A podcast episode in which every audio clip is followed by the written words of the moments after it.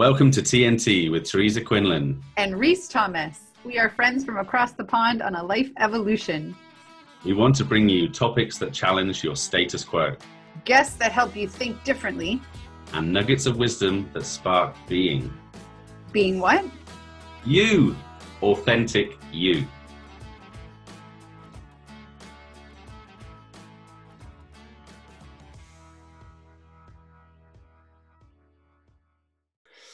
Okay, today we welcome Mohammed Hamoud. Mohammed is a husband, a father, three children, an engaging facilitator, a keynote and TEDx speaker, a media commentator, and community advocate for inclusion.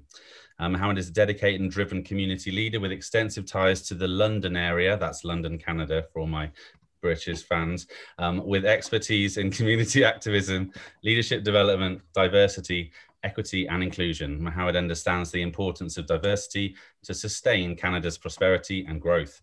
Uh, his outreach efforts demonstrate an ongoing commitment to progressive community building. He's served in various capacities as a board member, volunteer, different local community organizations, as well as the Liberal Party of Canada candidate for 2019 federal election and soon soon to come as well, I believe. we might dive into that in, the conversation. Um, He's a regular contributor to various media outlets, uh, including the CBC, uh, London Free Press. Uh, he's an award winning Toastmaster, TEDx and keynote speaker, executive coach, trainer. He's recently been appointed Chief Learning Officer to the New Canadian Media. In his professional career, Mohammed's purpose is to develop heart centered leaders who involve others, use their influence to amplify diverse perspectives, and inspire them to achieve collective results. Round of applause for that. Thank you very much. What an honor. So happy to have you here. Welcome to the show, Mohammed. Thank you so much. And you've probably heard this before, but really the honor is mine to be here with both of you. So thank you for spending uh, part of your afternoon with me or part of your evening, Reese. Indeed. Can't wait to dive in. Super excited. Can. So there are all kinds of places we can dive into here. As we before we hit record, we all collectively uh, fell on the idea of social responsibility and it ties into your political aspirations and the work you do with leading with heart um, and in, in, diversity inclusion. So maybe maybe start there. How did this become your passion your obsession in a good way? And, and like share a bit of your sort of backstory for our listeners. Yeah mom, what i've always wanted to do is to make an impact. So i love being in the spotlight. So to, to say that i don't love attention would i'd be a liar. Mm-hmm. uh, but it's you know when, when i am getting that love and that attention it's because it helps me reverberate it and give it back to the people around me. And so it, it just, I want to be that boomerang who can take the energy from people and then give it back holistically in a way that makes people feel good about themselves. I want to have an impact. I need to know that I'm making a difference. I don't want to die without knowing that somebody can say that I've brought something of value to this world. And so you know, I, I don't have to be famous. It's not about fame. It's not celebrity status. It's not influencer status. It's can I impact a person without them even knowing that I made that change in their life to help them rise and feel good about themselves as if though I had really nothing to do with it. The best form of empowerment is when you help people believe they can do something, that they've done it because of their own belief in themselves, right? It's like giving charity Sure, it's good if you can say, hey, I gave a million bucks or a hundred dollars to a particular charity. But if you can do it in secret, you're t- you know you're deflecting that uh, attention from you and now giving it back to the people who need that love and need that attention themselves. So for me, social responsibility, and I have to balance it by the way, and I'll share that with you. It's about what am I doing to make this world a better place? How am I contributing to whether it's looking after our climate, being responsible, you know, being a good citizen of this world? How am I looking after my own community, my neighbors, my, my friends, my family? How can I make an impact to the people so that they can smile, they can be healthy, they can be internally wealthy with, with, with their heartfelt need to be with other human beings? That it's not about the things that we own, but about the things that we give. And that's what gets me up every day is what can I do to help people feel better, believe they are better, and to create better communities. So the challenge there is how do you create a balance so that you're not burning yourself out, mm-hmm. right? Because you know, as Teresa, you understand social responsibility. If it's really high on your scale there, it means that you're, you know, you, maybe you're, there's an opportunity cost. If I'm always focused on others, I got to mm-hmm. make sure that I'm cleaning my own home first, that I'm giving to my family, that I'm giving to myself, I'm looking after myself. So I always remind myself, hey, you've got to be in a good position and a good situation to be able to help others. Nobody wants to be helped by somebody who's falling down well themselves, right? You need to make sure that you're in a situation where you can help people get out of that dark place and bring them into the light. And so you've got to be in the light yourself. That means be enlightened with your heart, be enlightened with your soul, be enlightened with your mind, and be enlightened with your gut. Make decisions that really reflect the light around you and the light in the world. So if these, yeah, wow, is right. The way to pack a punch, Muhammad, right at the beginning. So these are the things that get you up in the morning and really excite you and motivate you and drive you forward. What are the things that keep you up at night? The same things. That my mind I, I try to do a, a, decompress of my thoughts before I go to bed. So I believe um, we have an expression, hasbun and physical qabla and hasbun. Uh, take yourself to, to judge yourself and your actions before you are judged. So each night before I sleep, I think about what did I do well today? How did I make a difference? What am I not happy about? Did mm-hmm. I lose my temper? Did I do something that I, I know I regret. People tell you that there's no regrets. I, I don't know if I believe that. I'd like to think over a span of 30 years, you can look back, see no regrets. But in each day, we do things that maybe could have been done better. And so at night, I think about what did I do well? What can I do better? What do I need to stop doing?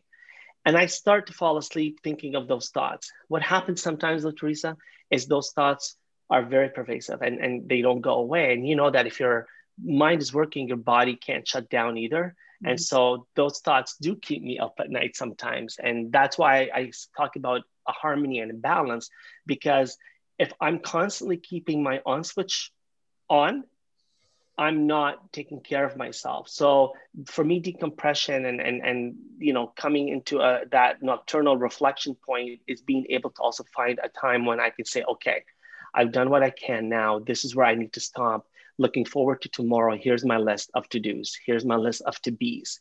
Here's a, the mm-hmm. things that are going to get me up and keep me going throughout the day. So it's finding that balance because at the end of the day, you know, while balance is is attention between two opposing, uh, you know, or many opposing priorities.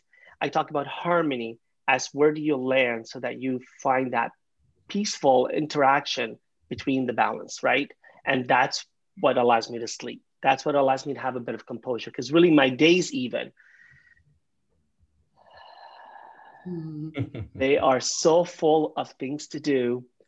Um, you know i'm not a brain scientist i'm not a, an engineer i'm not coming up with the next electrical uh, vehicle right? But i want to make an impact and so i do have a lot of things happening and so it's a matter of again finding that balance so that I can make a valid contribution in each area of my life, whether it's my personal life, my family, my full time work, my business, um, my, my now campaigning. I need to find that balance so that I don't burn myself out. Wonderful. Yeah, it's so important that we are mindful of that as, as those of us who have the open heart and want to just give everything away for free there mm. is a limit there is a opportunity cost as you said earlier and it is when you're dealing with something like social responsibility which for me i've re- put right at the top as a higher purpose not just a personal purpose but a higher purpose. And the idea of making a difference and, and service to others is something that's very aligned with my heart as well. But thank you for sharing that kind of reflective practice that you do at the end of the night. So in terms of a, a harmony or a balance thing is there something that you do in the morning that kind of picks that back up and, and gets you energized and, and, and gets you ready for this important day's work that you have? Yeah, so I'll probably overshare things that I don't necessarily go too deeply with on, on platforms like LinkedIn or even, you know, Facebook a bit, but, you know, or publicly share. But I, am very spiritual. So uh, I, am Muslim by, by religious conviction. And so I do have different times of the day when I perform a spiritual act, what people might call as prayer. Uh, it, you know, you bring certain bodily functions with certain uh, incantations, right? And mindfulness, because I believe that I'm in the presence of a great sovereign Lord. And when I'm doing that, I try to focus on the words because, as you know, words have an effect. So, you know, in, in, in Hinduism, if you say the word mm, like you, you're reflecting and that sound is penetrating your, your body and your heart and the various chakras. Well, when we're praying, if I say the word Allah, Allahu, right, there, there's different ways that that word, the, the words that I'm saying impact my spirituality, but also my body and my mind. And so if I'm just praying fast, then I'm not getting full benefit. It's the yoga of the mind and the body. So I do get up in the morning at a particular time when when it's just just before dawn, and I spend about an hour where I'm doing particular prayer. You know, just praying for myself, for my family, for the community, for people that I know. I have to mention at least 40 people by name that I pray to. So it's you know reflecting and deflecting energy on others and positive energy. And I start my morning that way. Uh, and depends on what time it is, because in the summertime it could be three o'clock in the morning, right? Or it could be six o'clock. So I sometimes go back to bed. Um, but the morning starts with reflection and prayer. And then when I get up, I try to do something, some calisthenics. I'm not always good because I've got the COVID diet now. Mm-hmm. Um, but I try to do some stretches in the morning where the body is getting, you know, something to wake it up. And then I, you know, have special coffee with my mom. I've got a special diet on how I break my diet in the morning with cinnamon and and and honey and uh, you you name it and raisins. But the best part of the morning is when I have a coffee with my mom. She's 87. She lives with me, and I try to keep her healthy. So you know, around nine o'clock every day, we're having a 20 minute coffee, Turkish coffee together.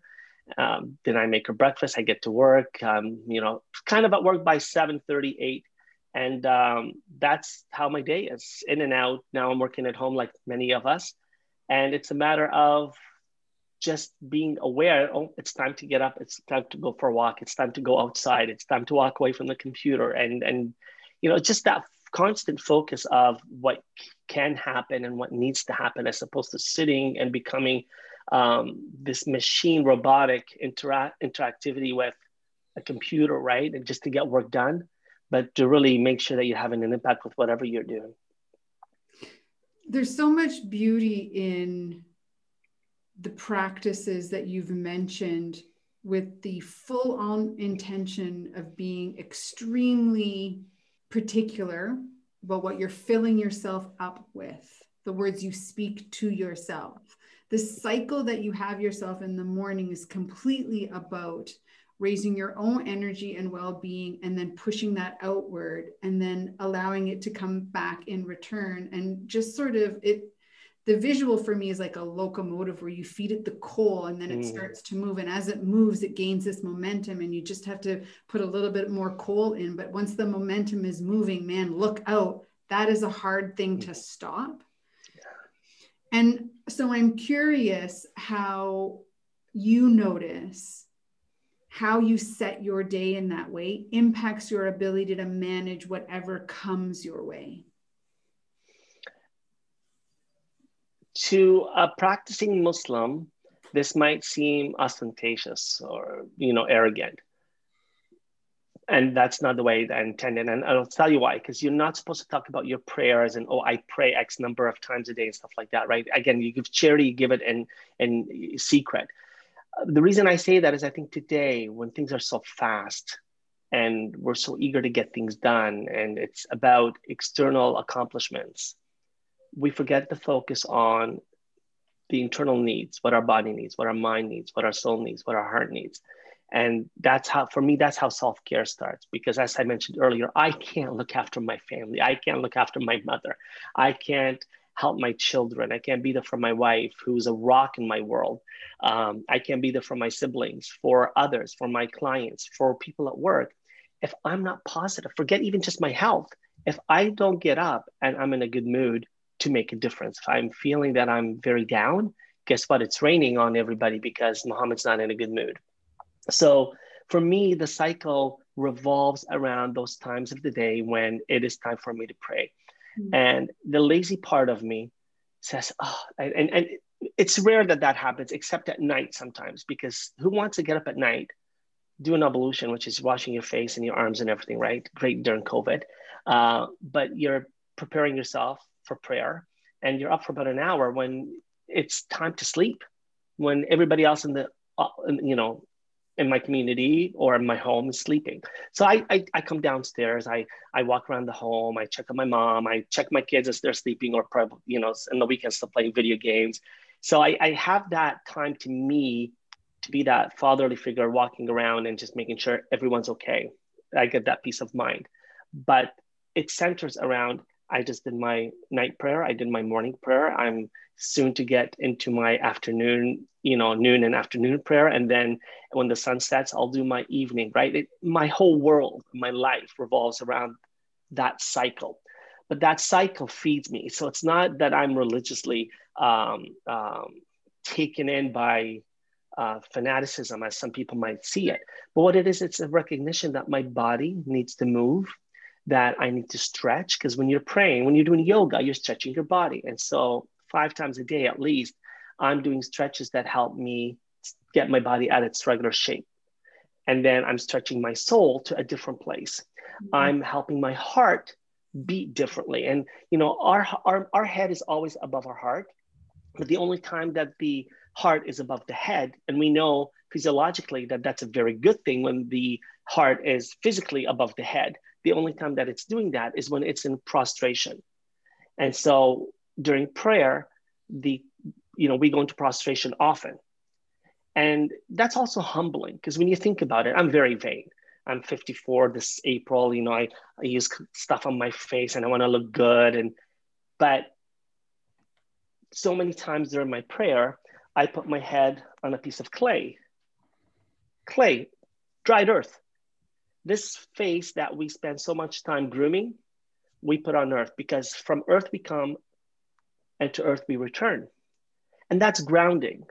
And you know, and, and again, there's you know, there's science that proves that when we put our head to earth, that the energy from uh, from our heads is absorbed by the earth.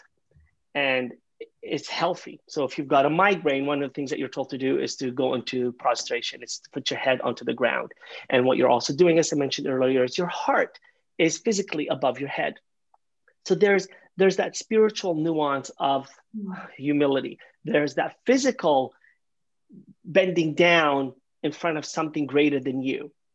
And, you know, most of us need that humility because when I look around in the world right now, leaders aren't leading from the heart. They're not leading from a place of humility.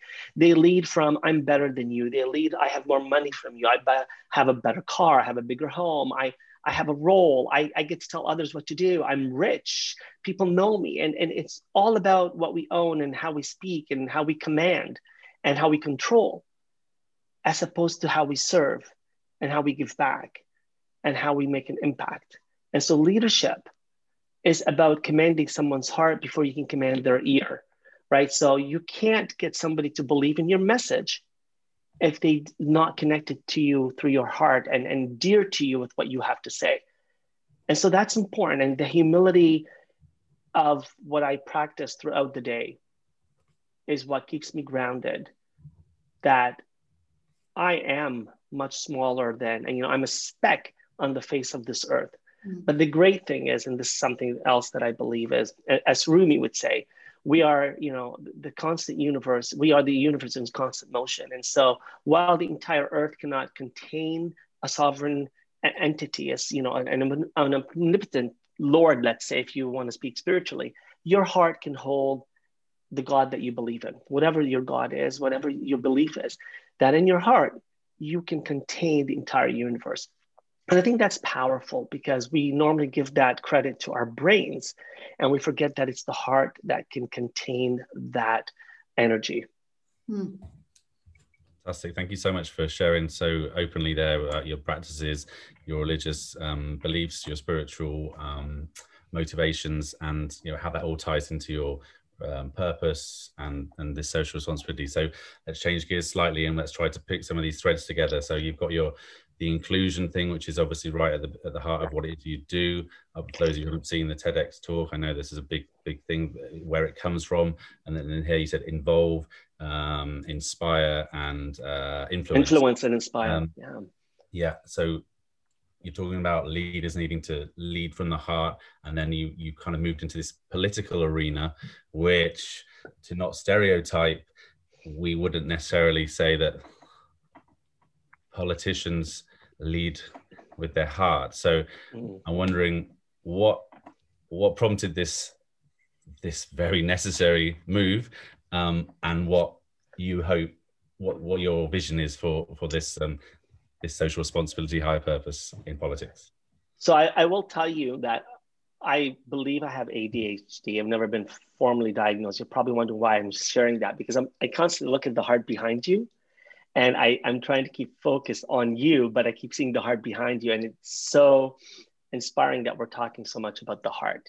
But that's where it all begins for me. Is that focus needs to come back to the heart. And I I would always shy away from political conversations. I hated politics. I disliked politicians. I never wanted anything to do with politics. But somebody mentioned to me in 2018, somebody who was um, helping me in Toastmasters said, Mohammed, you've got to get into politics and we need somebody in this particular riding in London, Ontario. Would you consider? I talked to my wife and went back to that person the next day and I said, Yeah, I'd love to. I, I wanted a career change. I wanted a place where I could, you know, and think, rem, notice I'm saying I, I, I, I, I. It was really about me. I wanted this, I wanted that. I talked to my wife, I, right? Because I started out thinking this is an opportunity for me to do something different, to give back, certainly, but it was about Muhammad. Well, months into it, after knocking on thousands and thousands of doors, you know, collectively with my team, we probably knocked about and called 70,000 people in a span of, you know, a few months. Um, the stories that I heard, the ways that I was touched, the ways that I was hurt.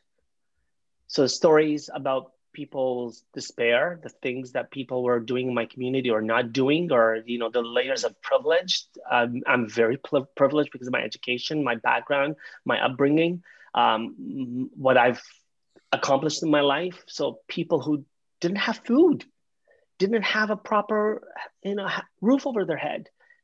Not acceptable for where i live for anyone but you know i'm i'm a canadian. I live in london ontario right? That's not acceptable. And then just to see the, the disparity in, in opportunity the lack of equity. And quickly the story went from me and i and what i needed and wanted to what could i do? How could i help and you only really get this opportunity. So in my TED talk, when I said, you know, we could rewrite the definition of inclusion. Well, where do we do that? We do that in policy. We do that in politics.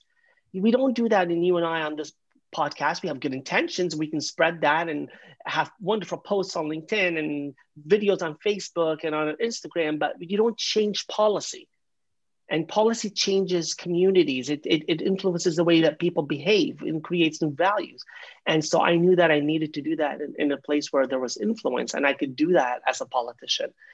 I didn't win the first time. I had 15000 people who believed in me um, which is a good showing. Uh, the, the woman who won got 22000 and um, you know i but i decided in spite of how difficult it was to lose that i needed to do this again and people said to me, why don't you do it in a different riding? And I said, because that particular riding is one of the poorest in London. There's very affluent areas in it, but there's some very impoverished areas, it, substance abuse, lack of well-being, uh, lack of affordability and, and proper housing for so many people. It's, it's, it's on a scale that doesn't compare to other areas in, in my city, in my community, or in our country, amongst the 10th poorest in, in all of Canada. Something has to be done, and I think the with all due res- with all due respect to the people who've been there before me, they just haven't done enough. Whether it's because um, they haven't had the influence or they weren't aligned with the party that was making the change. And so I, here it's not to put a plug in for for the party that I represent, but it's a matter of if you are in a position of influence, you have to make a difference. It can't be about partisan politics. It can't be about why my party is better than yours. It's got to be about, man, make a friggin' difference to the people that need it most. If we look at what COVID's done right now, it's the people who are marginalized, you know, radicalized, the people who have no access to what you and I have on a daily basis, can't go and purchase a coffee like this. They are hurt more. They homelessness has only increased. Substance abuse has only increased, right? And what are we doing we're doing a lot, but we're not doing enough. And so I, I, I had to shift my focus again and say I needed to do this. I needed to come back into it and try again. And hopefully Teresa knows the politics in Canada, where hopefully there isn't an election anytime soon. But that could change if you know we're in a minority government. And for me, it's not about this party versus that. I align my values with a particular party. However, it's about every single person in that community that I can help and that I can lift up and that I can empower to ha- give them what they need to get what they need and to get for themselves. You've heard, you know, don't give them fish, teach them how to fish. Mm-hmm. We've got a lot of teaching people how to fish, and but we need to provide them with the fishing rods. We need to provide them with the things that they need. You can't just go in there and give them this idea. We're going to teach you how to fish and then walk away. You need to give them the, the tools so they learn how to do it themselves. And that's how you empower people. Let's just take a moment to offer the listeners the textbook definition of social responsibility in the world and realm of emotional intelligence because what you're talking about is really the underpinning other skills that allow social responsibility to really be in the forefront.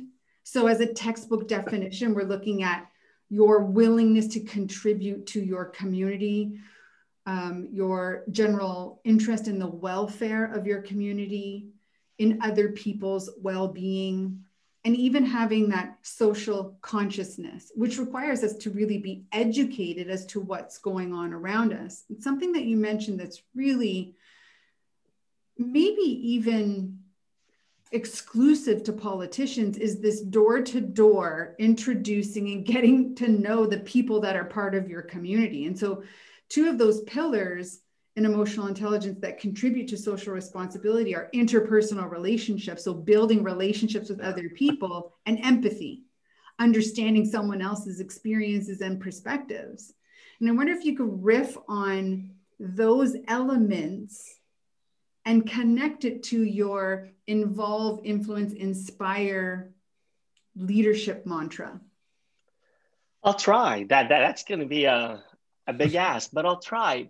But let me start by sharing with you that part of walking door to door, Teresa, meant that I was told to F off many times. Sure. Go back to my country. Um, why did I do what I did with 9 11? Uh, what the F is my name? Did, you know, am I going to try to steal City Hall from them? And part of the empathy is learning to be humble enough to accept that and to be willing to listen and not be def- not take it defensively and not be upset and understand where they're coming from.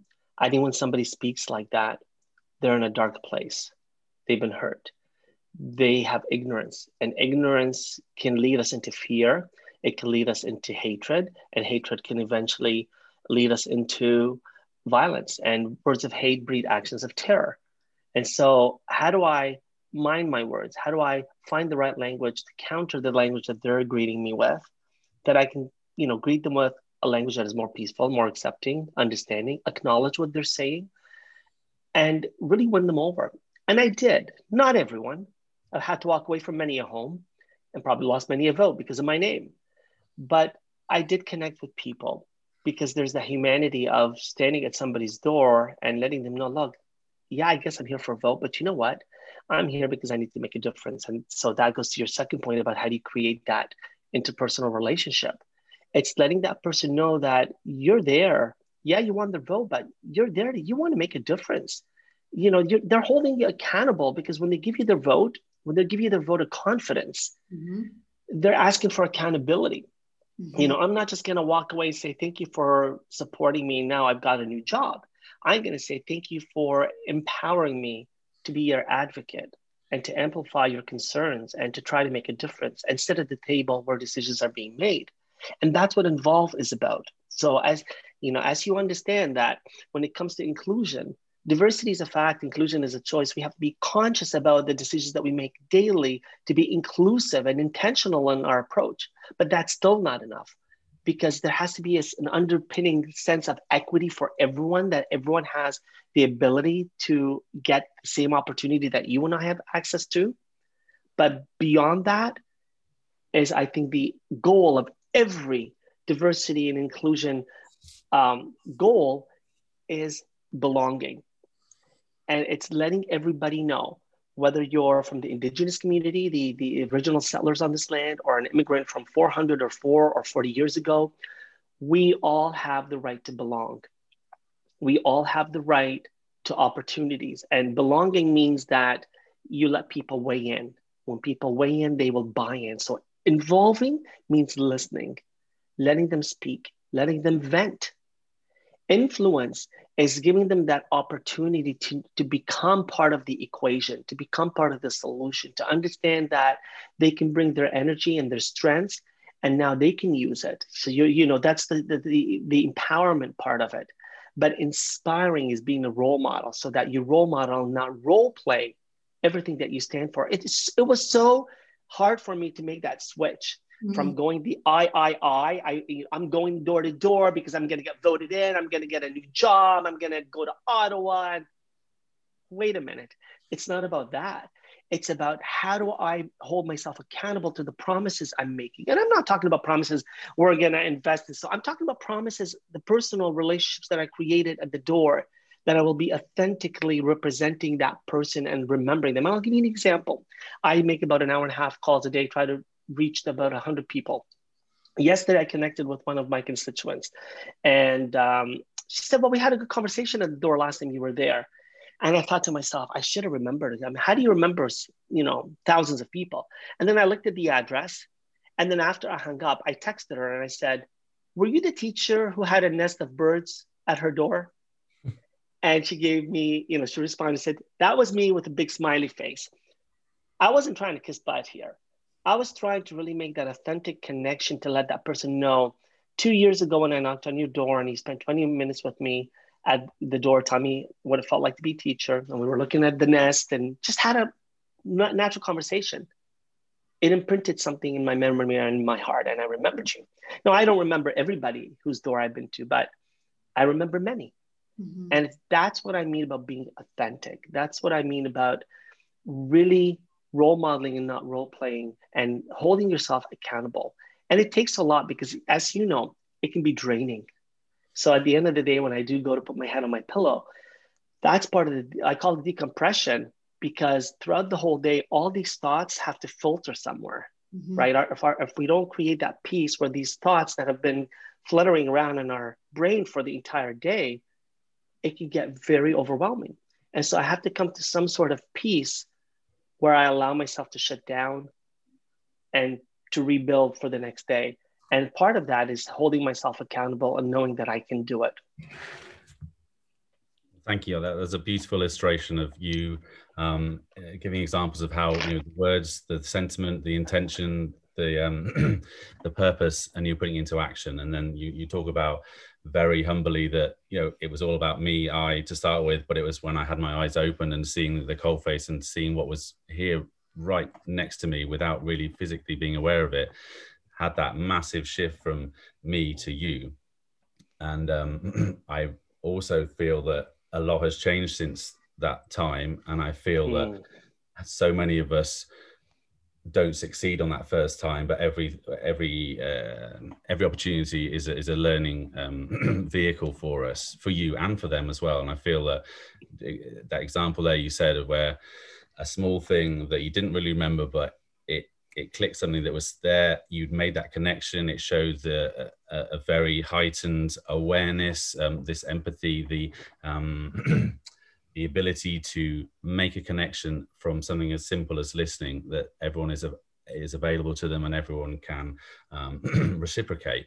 So, in terms of your forthcoming uh, successful run for office, as I'm putting it out there, that's my manifesting it already. Um, Thank you I feel that uh, the fact that you were coming back, so all the people who maybe had a negative reaction to you, um, the fact that you didn't respond in a I centered way, you responded in a I hear you, I understand. It's not about me. I'm just a, an image here that you were able to reflect some of your anger or frustration or whatever is inside you. Um, I think that is such an important example for any would-be leader or any human being. So thank you very much for sharing that and, and for putting that out there for everyone to hear. And um, I wanted to finally just took you your recent role in your intro. Let me just come back to it. Chief Learning Officer. So for me, that sounds like a great platform, mm. a great opportunity to inspire, to impact, to influence. Um, I'm wondering, you know, you, you said you want to be into politics to make a bigger impact. How is that learning, the learning mm. bit? How are you translating that into what you've you've described as your purpose so far?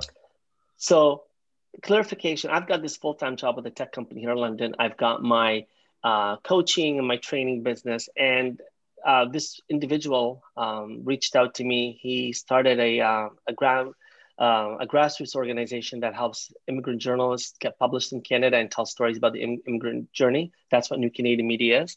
Started with, working with them a couple years ago, and then I took a hiatus when I was getting into politics. And it's something that I do like on weekends, nights, whatever, right? Uh, but we've had these workshops. We had them in person before, and then during COVID, we had them online, and we had great showings of people who attended. But we also partnered with the Walrus. We partnered with CBC. We partnered with the Globe and Mail and the Star, and and uh, you name it. So that the, the main newsrooms, right? Because what we're trying to do is to not infiltrate, but allow me to say it that way. We want to say to these newsrooms that maybe are not as inclusive, are not really reflecting the Canadian, you know, cultural landscape, and not telling stories outside of maybe the GTA or the, the big centers. You know, we need to tell stories that are being told regularly. And New Canadian Media is about the pulse of immigrant Canada. But we are all immigrants. And most recently, we we did a, a workshop where we had uh, members of the indigenous communities and journalists from the indigenous communities and who cover indigenous communities bring it together. So here we are talking about new canadians. Here we are talking about canadians you know the, the, original canadians. And we're talking about the settler experience and we're bringing it all together. And isn't that the vision of canada? Mm-hmm. the and, and isn't that what you know diversity is about? Is talking about who really was here on this land who you know started coming over. What, what is that relationship? Where are we landing with it today? How are we not amplifying the diverse voices? But then these new immigrants that are coming how do we involve them?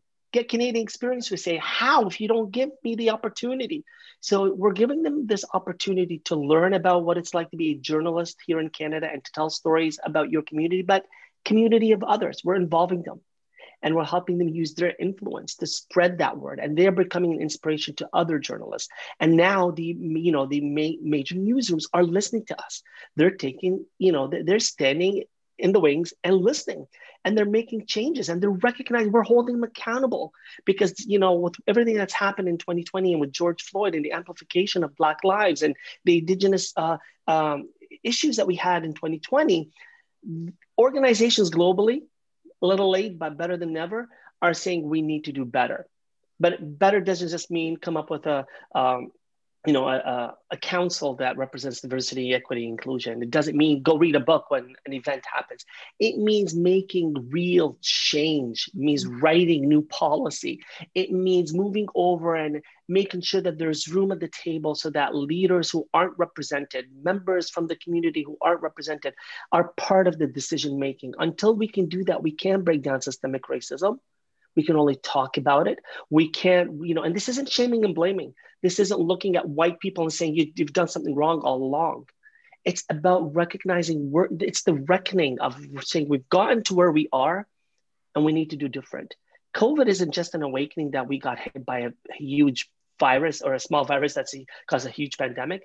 COVID is a reset for this entire global community to say that 2020, we need 2020 vision to move forward we need to have heart centered leaders that are truly making a difference. And I think we have few examples around the world.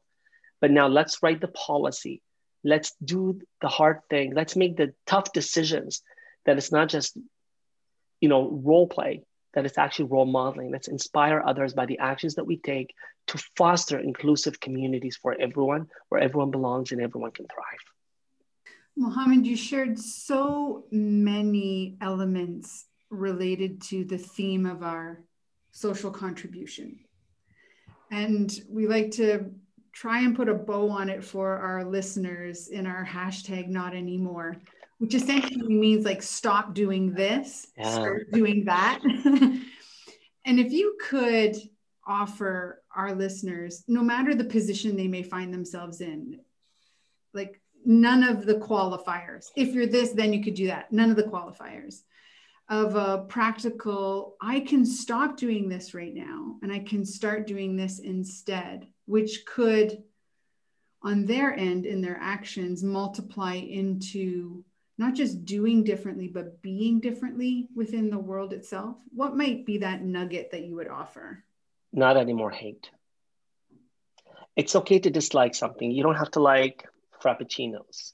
You don't have to like coffee. You don't have to like the color black you can dislike something. I learned when I was a young kid, and here I go back about you know my my upbringing or maybe my religiosities. You know that hate is a word from the devil. Hate is a very strong word. It's a very strong sentiment, and you know I was told when I was younger, don't use the word hate. Hate's very strong, and so I can dislike something. I can even dislike someone. I can dislike what they do, but hate goes to the core of that being and that action. And so, no more hate means that hopefully one day, no more racism, no more discrimination, no more violence. I know that sounds unachievable, but we all in 2020 paused and we looked around us. And people who didn't think the same or similarly paused to recognize how insignificant we all were on the face of this earth and that we needed to do better. Politicians from different, you know, stripes, different colors came together and thought not like politicians, but like human beings. Uh, leaders in different communities came through and said, What can we do differently? So when we say to people, no more hate, it's an intentional decision that I will take my blinders off. I won't be arrogantly thinking that I'm better than someone. I will you know bend my back and you know let somebody cross over me as a human bridge and not build walls. It just means that i will dedicate myself to be a better human being. Because you know what happens? We all get to that moment. We there's two things we're, we're, we're, we do for sure and we're sure of in this world. One is the gate we come through and the gate we leave from. And when we come in we come in crying from darkness. And when we leave we're put back in darkness and people cry over us I think we can celebrate the moment that we come in as a joy and every child that comes in as a joy and hope for this world. And if we can laugh and commemorate and, and celebrate people when they leave for the good things that they leave us with, their deeds, not their not, not, not what they have left us in, in money or homes or anything, but the deeds, the changes that they leave this world with, then I think we can truly say we've made a difference. And that's part of why I get up. That's part of the work that I do. It's grand. I'm not sure if it's achievable, but every day is, you know, climbing that mountain, getting a little closer to the summit, and knowing that even when I get to that mountain and the summit, there's a valley. And that valley is the valley of unknowing for others to help people come up the mountain together. We need to do that together. That climb is a, it's a spiritual, communal climb where we all need to, you know, get to that place of clarity together because if anyone's left out, then it means somebody's still walking around in hate. And we need to make sure that we can walk around in love. That's a really nice tweak of the dial. Uh, and you're not asking people to go stop using the word hate, start using the word love. You're not asking them to leap the chasm. You're just like, if you could just drop that and shift it just a smidgen, things will start to move in the right direction. Wonderful share. Thank you so much. So people are going to want to get in touch with you and find out more about you. So how can they do that? What's the best way for people to do that? Sure. So probably LinkedIn. You know, I've got presence on various social media. I've got a, a website you're more than welcome to share with your um, listeners. Um, you know, what I do in my professional life, you know, I, I do training, I do coaching. Um, I've got a phone number. If people really want to chat, they are more than welcome to do that and I rarely say no. I've gotten better at saying no because of time constraints, but I always welcome an opportunity to connect with people because every person makes a difference. Every person has a story to tell, and those stories change the world and they change my world. Lovely. We'll make sure we have those contact points in our show notes. For Thank you both. Thank you. Okay, you're not off the hook. As our regular listeners know, it's time for the rapid fire Q and A. We don't have theme music, so I generally. oh, I love your music. Every once in a while, I bust out in song. I love it. Five questions. Are you ready? Ready. Number one, which emotion catches you off guard most often? Anger. And what do you do to regulate that emotion in the moment? Yeah, change my physical state. If I'm standing, I'll sit. If I'm sitting, I'll stand. I'll go for a walk. Excellent. Change the environment, change the mood. What's next in your personal evolution? Be open to what tomorrow brings because I don't know what it will be. Hmm. Number four, when your best friend is having a meltdown, what do you say to them? Nothing. Just sit beside them man, we are finding out that that is a very common answer to these brilliantly spiritual, connected, self aware people we've had on our podcast. You, you know why, Teresa? Mm. I used to be the one who had all the answers, but sure. none, none of the answers were the answers. Sure. Right. And sometimes not having the answer is just the best thing. Yeah, beautiful. Yeah. And number 5 mm-hmm. in this moment, what are you most looking forward to or most hopeful for? Yeah, family. Just yeah. the presence of my family and knowing they're safe and they're around me. I pray that I never have to have that taken away from me. It's it's the last thing that I think about when I sleep. Mm. And it's the first thing that I think about when I wake up. It's just being grateful for having them part of my life. Mm. Mohammed, thank you so much for being with thank us. Thank you both. Yeah. Thank you the wisdom, the story. from the heart. Yes, absolutely. We could feel that very much so in this episode. Great appreciation. Yeah, you got it. The heart. Yeah, thank you so much. I'm really grateful for uh, you. you.